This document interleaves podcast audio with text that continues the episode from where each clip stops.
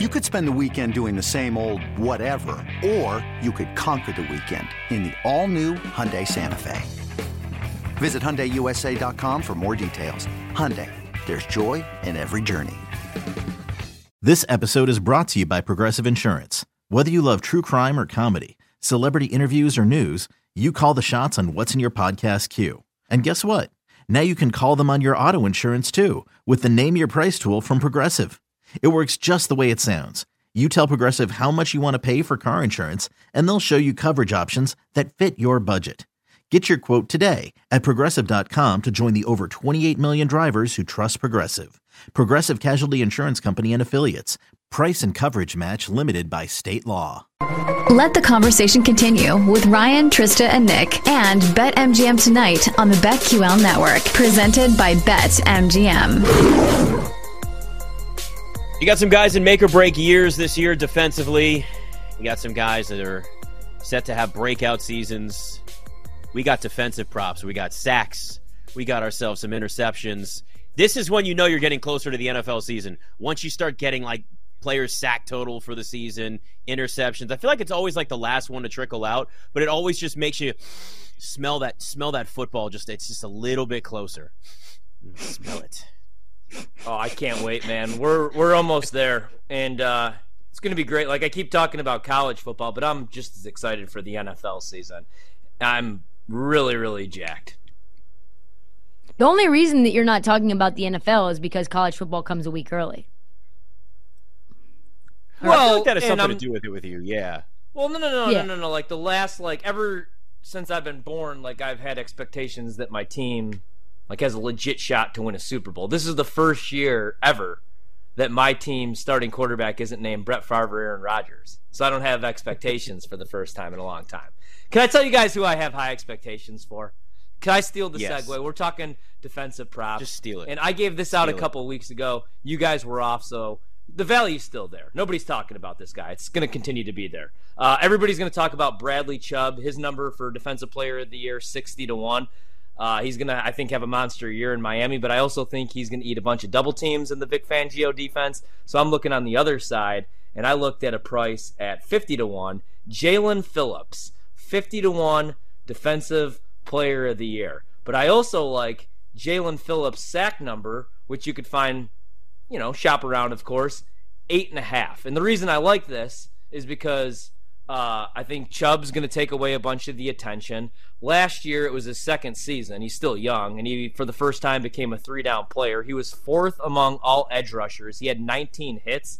He only had seven sacks. Now you bring in Vic Fangio as the defensive coordinator. I think they're going to have a really good run defense. I thought the secondary was going to be improved, but they've already lost Jalen Ramsey. But if you look at it last year, and Pro Football Focus did an article on this, which I thought was really interesting. He had an 89.8 pass rush grade that was sixth best, sixth best at his position. He had a 15% pressure rate, 16th best, and he had a 19% win rate, which was 12th best in 2022. Only had the seven sacks, but they're looking at his expected sack totals, and the way that they uh, come up with this number is they look at the number of snaps that he plays, they combine that with pass rush metrics and you know snaps and post strong metrics, all these like nerd stats. But they did this with Maxx Crosby, and the year before he finished last in sacks versus expected rate, and then last year had a monster year. I think that Jaelan Phillips is going to be a double digit sack guy. I love the defensive player of the year price at 50 to 1, but I think the better bet is just to grab his sack total at eight and a half. I think that's way too low. If he stays healthy, I think he has a breakout monster year, and he's only 24 years old. We're all pretty high on the Dolphins' defense this season, even without Ramsey the first couple weeks. So, uh, wanted to throw that one out there. What what would be the highest number you would take that at? Because I'm looking at another domestic, uh, and it's 9.25.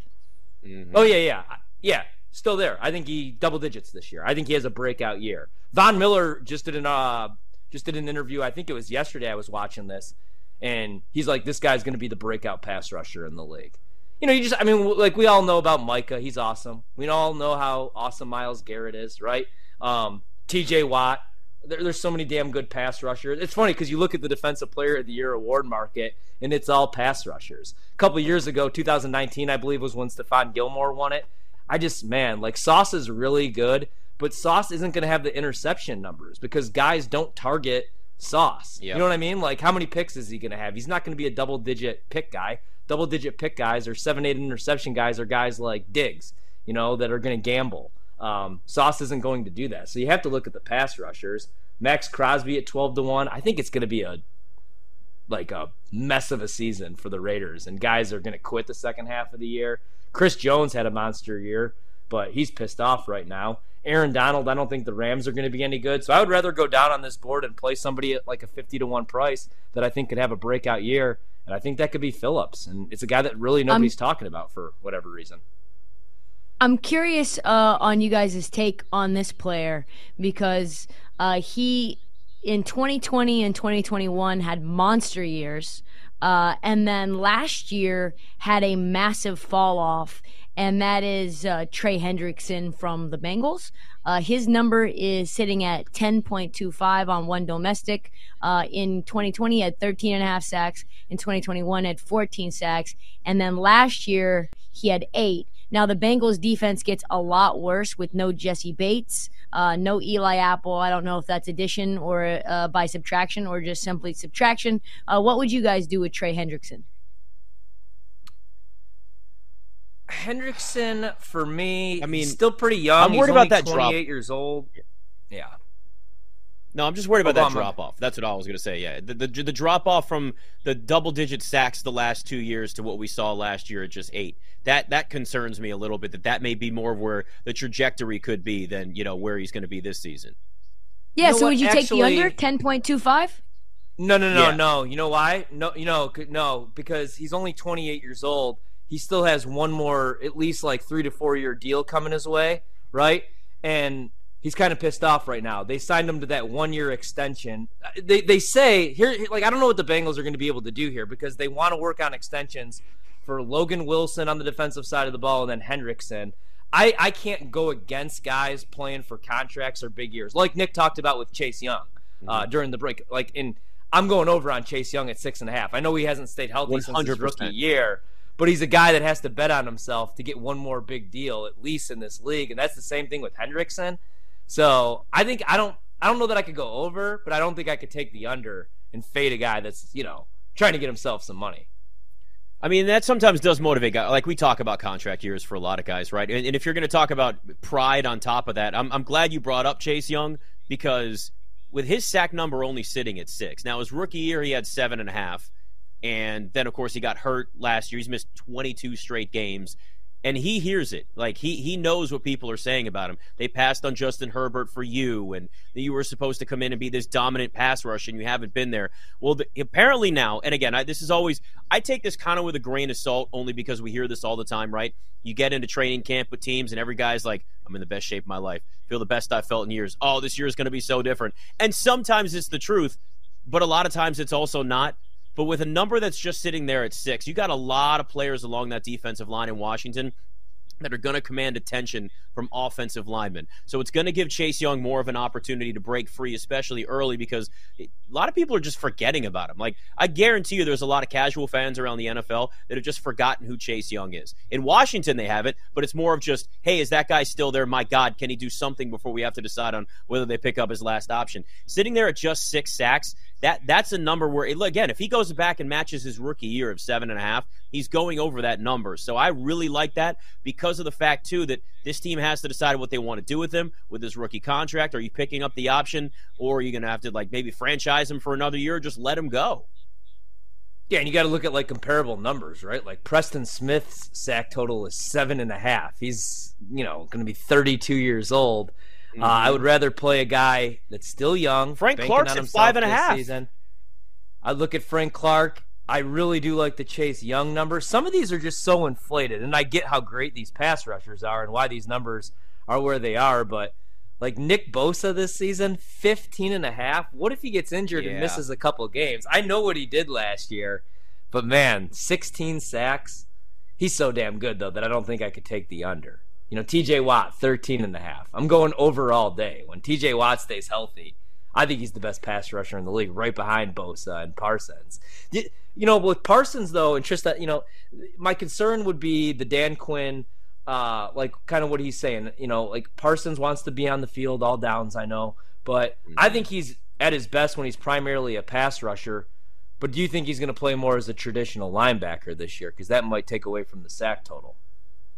No, because there's now all these reports that he's a full time rusher, right? So Yeah. if that's the case, then I think his number could he could blow through it, right? Um, Me personally, I think there's like a struggle though. There's like a power struggle between what he wants to do and what Dan Quinn wants him to do, and and he says, okay, like this is my full time responsibility. But earlier in the summer, that wasn't the case because we were talking about it on the show in terms of what his role was going to be. Yeah. Yeah. I mean, 13 regardless. and a half. I mean, at, at 13 and a half and somebody that's burnt because he's bulked up too, hasn't he? I think he's put on a bunch of weight to try and play that position full time. Somebody that looked dominant his rookie year, and then last year you kind of thought, well, he's going to be defensive player of the year. This is Micah Parsons' year, and then all of a sudden starts to fall off, not really healthy at the end of the season.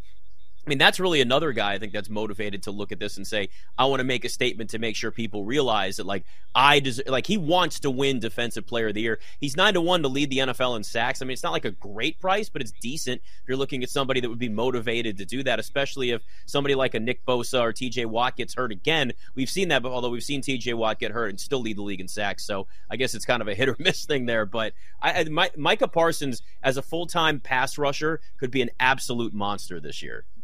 Unless what about Myles the team. Garrett, guys? Because Myles Yeah, I mean- Garrett's kind of flying under the radar. He's had two straight years of 16 sacks. His number, for whatever reason, is 12.75.